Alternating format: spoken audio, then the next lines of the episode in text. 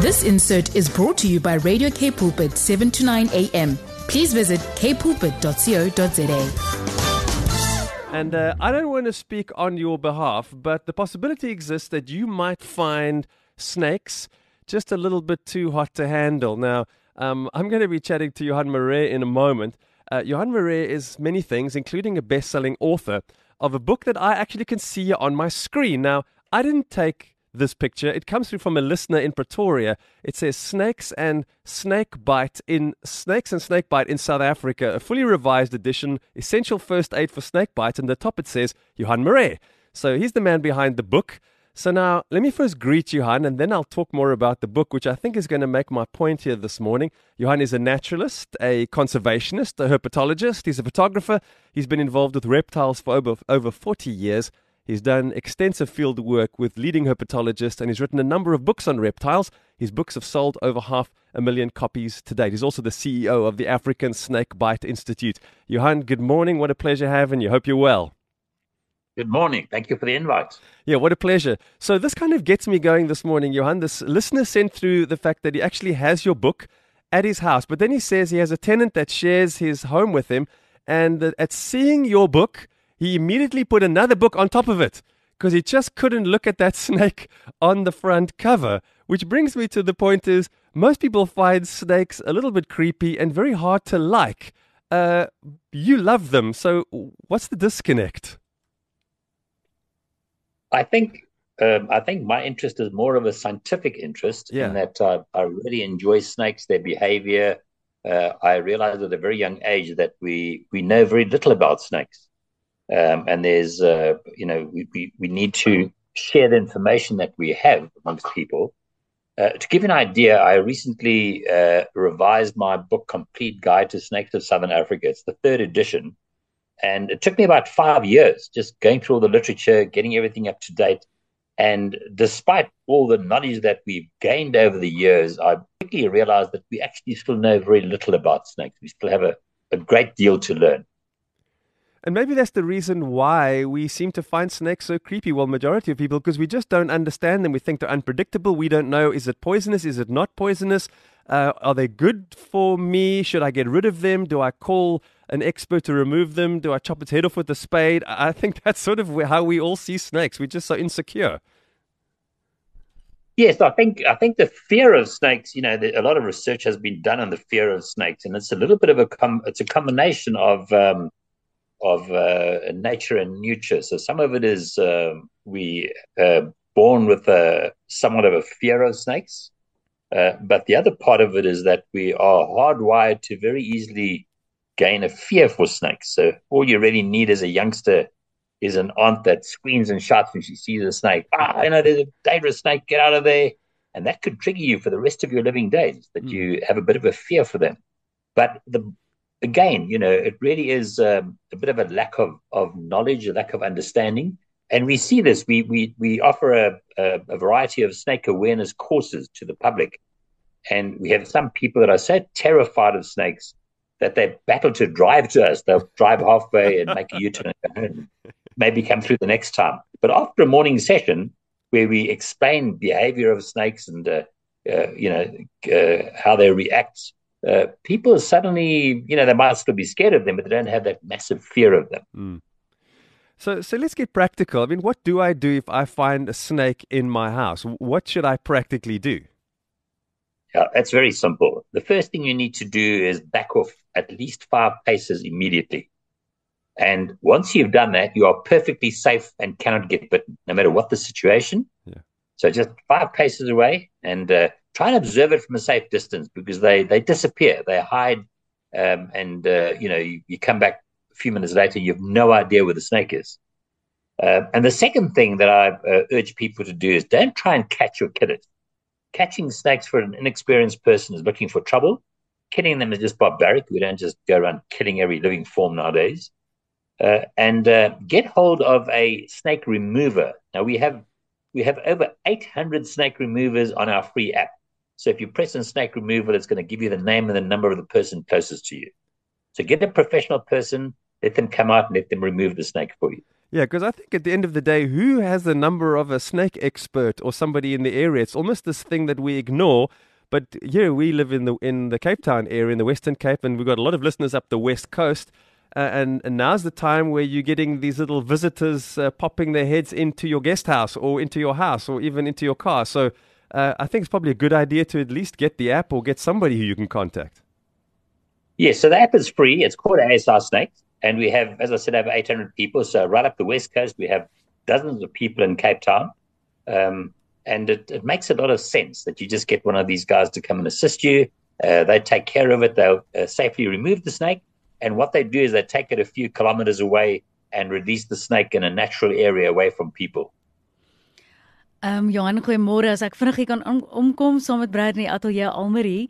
Uh, nou ek kom van Noordwes en ek moet sê ons is nie onbekend gewees met 'n paar insidente wat slange aanbetref waar ons gewoon het ook nie en waar hulle die huis gebou het waar daar 'n koppie is. So redelik bekend met 'n paar insidente, maar die een wat ek nie sal vergeet nie is ek ek was nou al volwasse gewees, so ek het by my ma lê gekuier en hier sien ek 'n klein slang seil aan die kant van die kamer. Nou dis waar my deur is. Nou is ek op die bed en die enigste escape is natuurlik na die deur se kant toe. En die slang wat toe 'n klein pofadder was, ag nee pofadder nie, 'n um, kobra het agter die klavier ingegaan. Oh, nou kyk, nou mense instink is dadelik hardloop eh, en gaan roep jou pa, gelukkig in daai geval. Maar wat ek wil vra is as mens in daai situasie is, um, ek weet 'n slang sal hier is om net na jou te beweeg nie, maar 'n slang is 'n vinnige ding. Wat doen jy? as as die slang na jou te beweeg in steede van jy wat terug tree en hy is al eintlik naby jou. ja, kyk, die belangrikste ding is om in die teenoorgestelde rigting te probeer wegbeweeg. Jy weet, ek sê 5 meter van 'n slang of 5 tree, uh -huh. want mense het spoekslange en 'n spoekslang ja. kan so 'n bietjie oor 2 meter ver spook. Maar selfs 3 tree is jy 100% veilig van enige oh, slang. Okay. So mense moet maar 'n bietjie probeer wegkom. Ek dink wat ons net ook moet onthou, 'n slanggif gaan oor prooi. Dit gaan nie oor mense nie. Die mm. feit dat die gif 'n uitwerking op die mens het is is net 'n dis 'n bysaak. Uh daar's geen slang wat ver oggend wakker word en vir homself sê dat hy voor 10 uur dat hy 'n uh, uh, 37 jarige man byt nie, jy weet. Uh dis glad nie natuur nie. Dit geen om vir 'n idee te gee.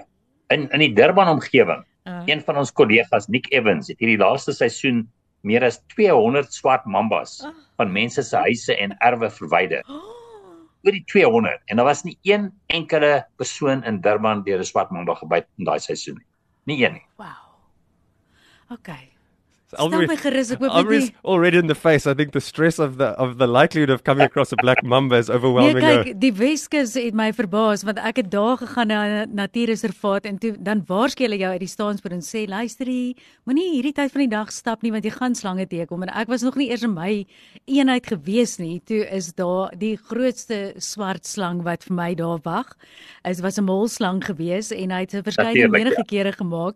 So ek het net geleer mense jy moet ook weet jou instink is om dalk die verkeerde ding te doen wat jy eintlik dis die teenoorgestelde van wat jy eintlik moet doen wat is om kalm te bly tree terug eintlik wil jy net hardloop en gil dis die probleem. scream and, and run. So you've just answered my next question Johan. I mean it seems like it's highly unlikely that we might be bitten by a snake but the truth is we might get bitten by a snake. You step on it you, you're not keeping an eye yeah. open. I mean that can still happen right? Absolutely. So then what so, must it do um, the majority of bites that we see happen at night and most people are bitten accidentally stepping onto snakes. So obviously, there the advice is use a torch. Look where you're going at night. Um, other bites are on hands, people picking up firewood. Sadly, also people trying to catch snakes with braai tongs and trying to kill snakes. So um, first aid for snake bite can become uh, quite interesting and quite complex. So it depends on how keen you are to learn more about about first aid, and that's all well described in my books. But the bottom line in any snakebite incident, the most important thing to do is to safely and quickly get that person to the nearest hospital that has a trauma unit, that has a, an emergency room.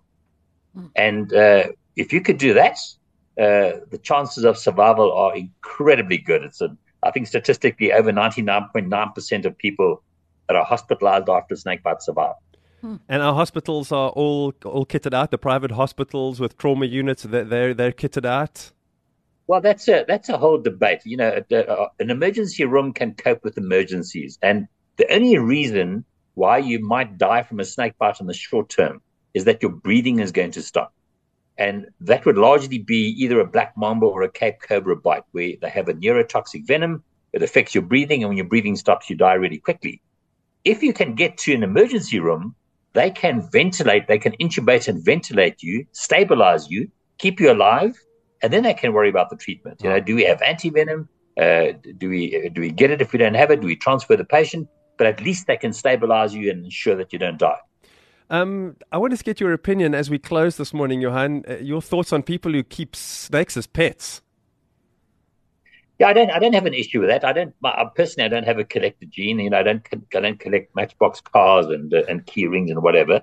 A lot of people have that gene and they, they want to keep uh, snakes as pets, and it's really no different from keeping a goldfish or budgies or whatever.